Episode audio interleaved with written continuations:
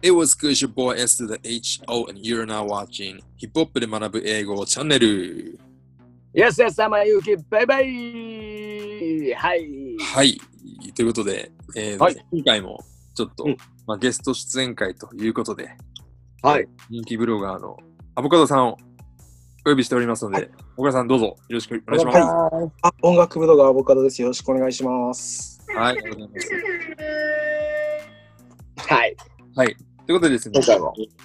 前回なんですけれども、まあ、あの、はい。ブログで、まあ、音に関する言葉をいかに紡ぎ出しているかというので、まあ、うんクレポンみたいな話も伺いましたし、あと、まあ、禁止ワードみたいな話も伺いました。で、まあ、あの、はいブログをですね、あの、日々、こう、ツイッターとかで、こう、告知されていると思うんですけれども、はい。ツイッターのプロフィールの写真、はい。カドだけに見えて、実は、あの、ドレイクがちょこんと座ってるんですよ。ドレイクがいるんですよね。はい。で、まあ、ドレイクのあの、あれですね、Views、アルバムの、あそうですね。れのニュースのえっとジェネレーターがあって。ジェネレーターのやつですよね。そうですね。なんかその、まあ、ドレイクの話も結構、アボカドさんよくされていて、ではい。あの、例えば、なんだろうな、ハロウィーンにドレイクの仮装をしたりとか、そうですねドレイクですって言ったりとか、多分、アボカドさんからすると、そのドレイクにもこう G 的要素みたいなのが多分あるのかなっていうふうに思ったりもするんですけれども、そうですね。これは非常にドレイクはお G 要素のあるラッパーで、はい。G の人はあの G 要素があることを G センスがあるって言ったりするんですけど、はい。センス。ドレイク、ドレイクはあの G センスが結構あるラッパーなんですよ。あの自分の音楽性も確立してるんですけど、はい。うん。例えば、あのーなんだっけ、 Take Care で、あの、ジュビナイルの Back That Azz Up のリメイクみたいなのをやっていたりとか、うんうん。あと、ESG の Swangin' and Bangin' をサンプリングした曲をやっていたりとか、あそういうなんかところどころで G の要素を入れてくるんですよ、あの人は。あ、はいはいはいはい。で、さらにその、入れてくる G の要素も結構その限定的で、うん。そのドレイクって結構地域性関係なく何にでも手を出すイメージがあるんですけど、うんあると思うんですけど、あの、ドレイクがやってる G 要素って結局その、なんかドレイクって幼少期にあのメンフィスに住んでいたことがあったりするんですよ。うん幼少期にメンフィスって、確かお父さんがメンフィスで、あの、学生の時に夏休みだけメンフィスで暮らすみたいなことがあったっていう話があるんですけど、だからそのメンフィスを結構レペゼンしてくるんですよね、ドレイクって。自分の作品だと。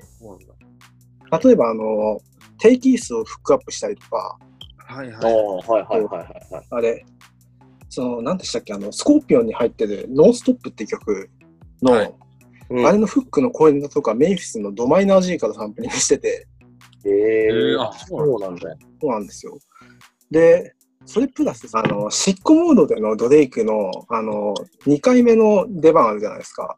はい。うん、うん、うん。あれのフローがする、あの、UCJ のスラブ・オン・マイ・ラブと同じ、同じっていうか、ああいう系のフローやってるのも自分的にもうメイフィスで連れてきたなって思ってる。で そのメンフィスレペゼンプラス、その、ドレイクってかなり忘れがちですけど、あの、キャッシュマネーレコード所属してるんですよね。うんうん、まあそうですね。なので忘れがちだけど。確かに忘れがち忘れがち。なので、その、 Take Care でも、 Back That Azz Up のリメイクをやってますし、はいはいはい。あのー、何でしたっけ、あれ。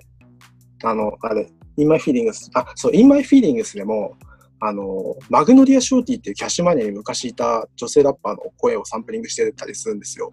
そうですね。だから、で覚えってやつでしたっけあれ。あ、そうです、そうです。はいはいはいあそれと、あと、あの、何でしたっけ、あの、同じアルバムの先行曲の、あの、ローリンヒルサンプリングしてる曲、曲名、曲名が出てこないですけど、えーっと、あ、そうそうそう、そうです。ナイスフォート、ナイスフォーワットだ。Nice What、Niceフォーワットだ。あれも、あの、あれじゃないですか、ビッグタイマーズじゃないですか。うーん。ああ、そうか。はいはいはいはい。なので、その、なんだろう、メンフィス出身の、その、キャッシュマネー関係者っていうのを地味にすごい押し出してるんですよね、ドレイクって。それがその G 好きの心をくすぐってくるんですよ。なるほど絶妙に G センス。そう G センスがあるんです。ちょっとまあ、そうです。G センスっていうか、微妙に G センス出してくるんですよね。はい。そういう、で、テイクケアが自分ドレイクのアルバムで一番好きなんですけど、うん。テイクケアって1曲目からあれなんですよね、その、確か DJ スクリューの曲をサンプリングしてるんですよ。確か。このあれだ、オーバーマ前デッドボディのあ、そうです、そうです。アウトロの部分ですよね。そうです、そうです。で、はいあれも、で、さらに同じ曲で、その、なんか、これ、マイシティラブミール、ライクマックドレインベイみたいなことを言ってたと思うんですけど、はいマックドレーの名前出してくるかっていうのも、結構 G 的にポイントが高くて、はい マックドレーのこと言いますよね。なんか、そうなんえなんだっけ？ですよ。リル・エイントの、なあの、えー曲でも、レス・ピース・マック・ドレイって結構、リリックでも出して、ああ、そうですね。ねなんか、うん。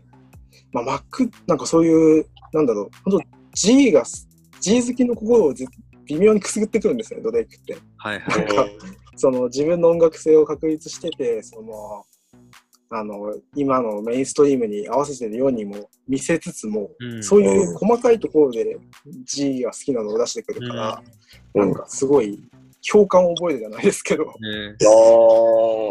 そのあたりがやっぱこう、で G 好きの G 好きのアボカドさんから見た一番のそのドレイクそうですね。っていう感じなんですね。そうですね。で、しかも本人はギャングじゃないから、はい。そのギャングじゃない人がやる、その G のあオマージュというか、はい。そういうのが結構日本人として共感しやすかった。日本人っていうか普通の人として共感しやすかったっていうか、うん。グッときちゃうよね。そういうのが。あとなんかドレイクってケンドリックとか J. コールとかと違っていじっていい雰囲気があるじゃないですか。なんていうか。あるっすね。そうなんですよで。なんかこういうのをなんか演出してるようなところもありますもんね。なんかそうなんですよね。なんかその辺も含めて、その、なんだろう、ハロウィンとか、あの、エイプリルフールとかで、その、J. コールとかケンドリックにはちょっとなり、なりづらいけど、ドレイクにはなっていいかって思うんですよ。なんていうか。それはわかわかるかもしれないです。確かに。なんか、あの、ダンスとかもね、いいっすね。あれはやばいっすね。変なダンス。そのために作ってるような感じのとこあります？もん。うん。やばいっすよね。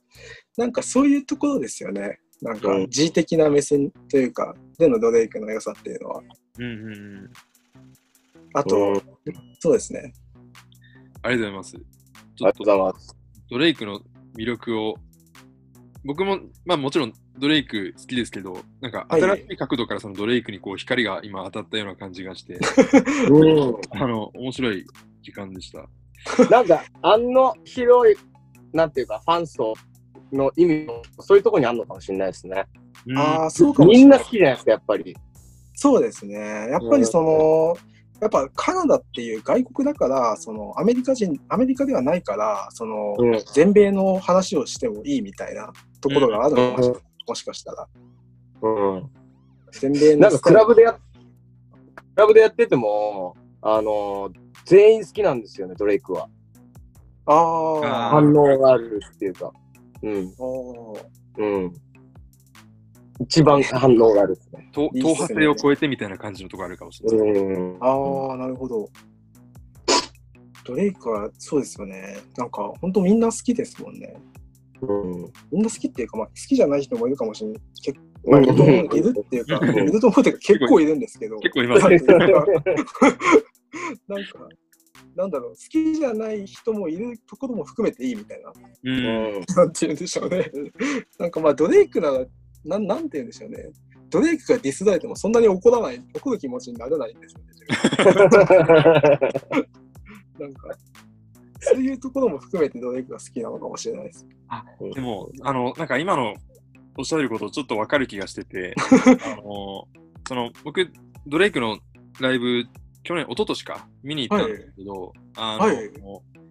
あんまこう熱狂的なファンが多くなさそうな感じがした。ああ、その前の年はケンドリックの見に行ったんですけど、ケンドリックの本当にみんなこう熱狂的なファンが多くて、みんなああ、多そこう merch とか着て、同じこう T シャツ着てみたいな感じだったんですけう。ど、うんドレイクの時本当にみんな思い思いの格好をしてきてて、でもやっぱこうみんなで同じドレイクを見て楽しんでるっていう。うん本当にこう、ライトなファンもすごい取り込みやすく、で、うんなんか、本当にこう、人も、なんだろうな、この、LA からこう無作為にこう取ってきた人たちが集まってるような、そんな、そそんぐらいのこう多様性みたいなこう感じられた。うん。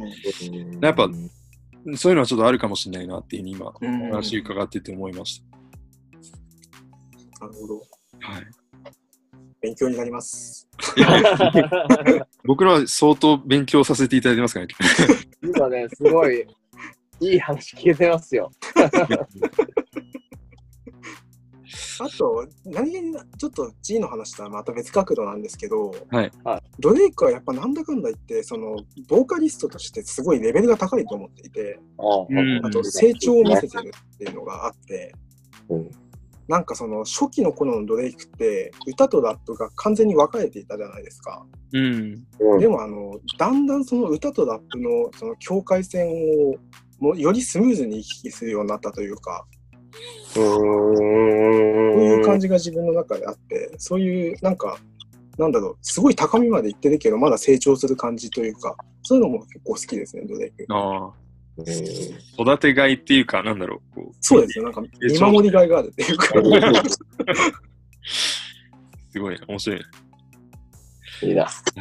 ちょっとまあ、いろんなドレイクのこう魅力みたいなのをこう、今回の動画であの学べたと思うので、皆さんですね、あのぜひこうアボカドさんが今おっしゃったようなことをこう意識しながら、もう一回ちょっとドレイクの曲の再生ボタンを押してみていただけるといいんじゃないかなというふうに思います。はい。はい。ということで、ちょっとまあ今回これぐらいになりますが、また次回以降もですね、えっと、アボカドさんにいろいろお話を伺っていただきたい、え伺っていきたいと思いますので、引き続きよろしくお願いします。お願いします。チャンネル登録も忘れずに。はい。では。では、また。ピース。